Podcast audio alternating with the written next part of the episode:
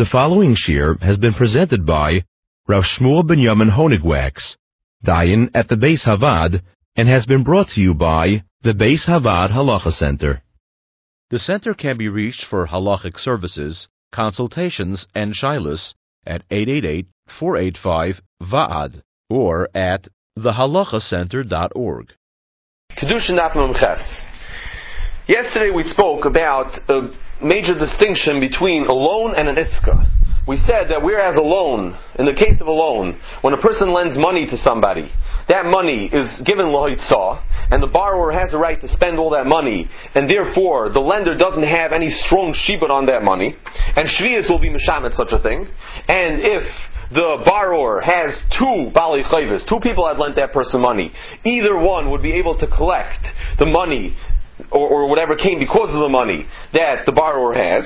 Nevertheless, when the money is given as an iska, where it's a secured investment, that Ruvain gives money to Shimon that Shimon has to use to receive something of value in exchange for the money, the halacha will be that number one, shvius is not meshamet according to the Ksais, and the Rif says that a balchay will not be able to collect from that money. And we, we said yesterday that there was a din once where there were two partners, and one partner had been the cash partner. He had invested all the money in, his, in a particular job of sheetrocking a house, and the person for whom the job had been done claimed that the partner that he recognized owed, owed him money, and he wanted to deduct and, and cancel out the, the, the two obligations one for the other. And we said that since the money that Levi, the, the silent partner, had invested with his partner Shimon, was a secured investment where Shimon was not allowed to spend that money on, on, for, for himself.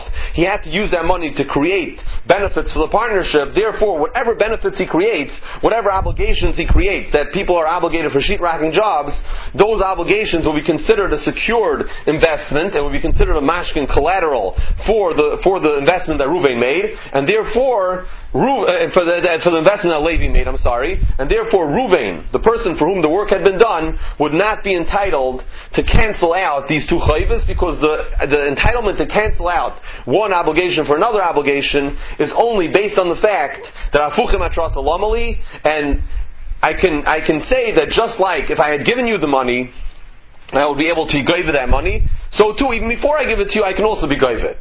But in this case, where once I give you the money, I'm not entitled to be give the money because it then turns into a, a collateral for Levi's investment. Therefore, Reuven will not be able to cancel out the, these two chayvas one for the other, and Reuven will be obligated to pay Levi, the silent partner, who he had never met, all of the money. There is one counter argument over here. The counter argument is that since in the case that, that we were discussing, Ruvain didn't just wake up out of the blue and say, I, I want to cancel out the two chayvus. What happened was that Ruvain and Shimon had reached an agreement where Shimon agreed that these two chayvus can be canceled out. So in that case, we don't have to come on to the concept of afuchim atras alamali, that if Ruvain would pay Shimon, anyway Shimon would have to pay back Ruvain. And at that point, we will be able to introduce the argument that Shimon wouldn't have to pay back Ruvain because that money will be held as collateral for Levi's chayv. No. In this situation, Ruvain and Shimon had both agreed to cancel out the chayv. So it's as though Shimon used the obligation that Ruvain owed to him to pay his chayv to Ruvain. And therefore, one could make the argument that in this situation, since the actual money had not been placed into Shimon's hands yet, that money never yet was vested with this power of being a collateral for Ruvain's investment, and therefore Ruvain has no more rights to that money than I'm sorry, Levi, Levi the investor, I'm sorry, I keep mixing up these names. Levi the investor has no more rights to that money than Ruvain for whom the work was done. And therefore, since the money had not yet been returned to Shimon, Therefore, the, the, the obligation that Reuven owes to Shimon for the work cannot be considered a mashkin for Levi's investment because this money is not be'en in the hands of Shimon. This money is not yet actualized and, and, and transformed into something of substance in the hands of Shimon. This would seem to be dependent on a very, very big question in the Achronim and the Rishonim. There's a big argument between the Rishonim whether or not a chayiv is meshubed. Let's say I were to lend money to somebody. Ruvain were to lend money to Shimon. And Shimon has assets, and he also has chayvis. He has no. He's holding notes against people. He's holding notes. He's holding mortgages. Whatever it is. Would Ruvain be entitled to collect those notes and mortgages for his chayv? There's a big machloikas in the Rishonim about this, whether shibud is chal on notes, whether it's possible for a note to, to, to impose a lien upon a note. A person is holding a note, can his lender put a lien on that note, according to the Torah? So there's an argument in the Rishonim, and there seems to be an argument in the Achronim also about what the Maskon is. It's not 100% clear in the Shulchan Aruch, and there's a lot of nafkaminas, and it's not clear exactly what the halacha is, but this question would have would seem to have major bearing on our case. Why? Because we said before that any time a person invests money and, and, expects the investment to be protected and something to be held in lieu of the money that was invested, the halacha is that whatever is being held instead of that money is considered a mashkin for that money. What about a choiv? What about a note that a person is holding on somebody else? A person takes the money of the investment and uses it to, to receive a note. Would that note be able to be, be seen as a mashkin for the money that was invested. Say if you say that a note, that a shibud, a lien, could be chal on a note, so a mash, the, the din of a mashkin, which is a, a, a, a greater, a, more powerful lien, would also seemingly be able to be imposed upon a note.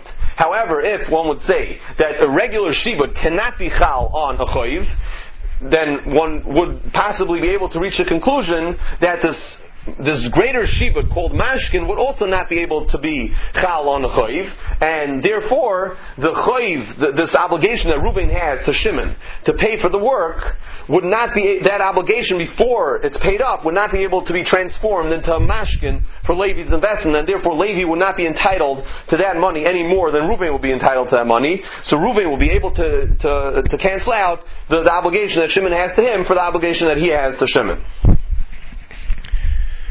However, it depends. It seems to me that it should depend. If the, part of the money that was that's owed for the materials, I would say, is considered a mashkin. However, the part of the money that's for the labor is not considered a mashkin. Why? Because while we're arguing that there's uh, that, that, that, there's achroinim, how we paskin about this question about whether or not a choiv can be considered uh, can be considered meshubit, so that would apply to the, the part of the of the obligation that's for the labor, because that is just a regular choiv. It's a, it's a regular obligation that, that one person has to another, another person, and therefore, the shibud cannot be chal on that obligation. However, the portion of the, the, uh, the, the, the, the chiyuv that Ruvain has to Shimon for the actual materials put, uh, built into his house, one would think that that is a comparable to what our sugya discusses. Our Gemara says that even if you hold ein umen of kli, that when uh, uh, uh, art, uh, craftsman crafts the kli, he, he crafts the vessel. The halacha is, according to one opinion in the Gemara, that the uman, the craftsman, is not koine b'shvach kli. He doesn't own the shvach of the kli. Nevertheless, the Gemara says, if he didn't just form the kli out of the materials provided to him by the balabais, but rather he added his own materials into the creation of the kli. The halacha is that he's kind of b'shvach kli. He's kind of the shvach in the kli that is his, that, that, that, that, was created out of the neifich that he added, out of the materials that he added to the kli.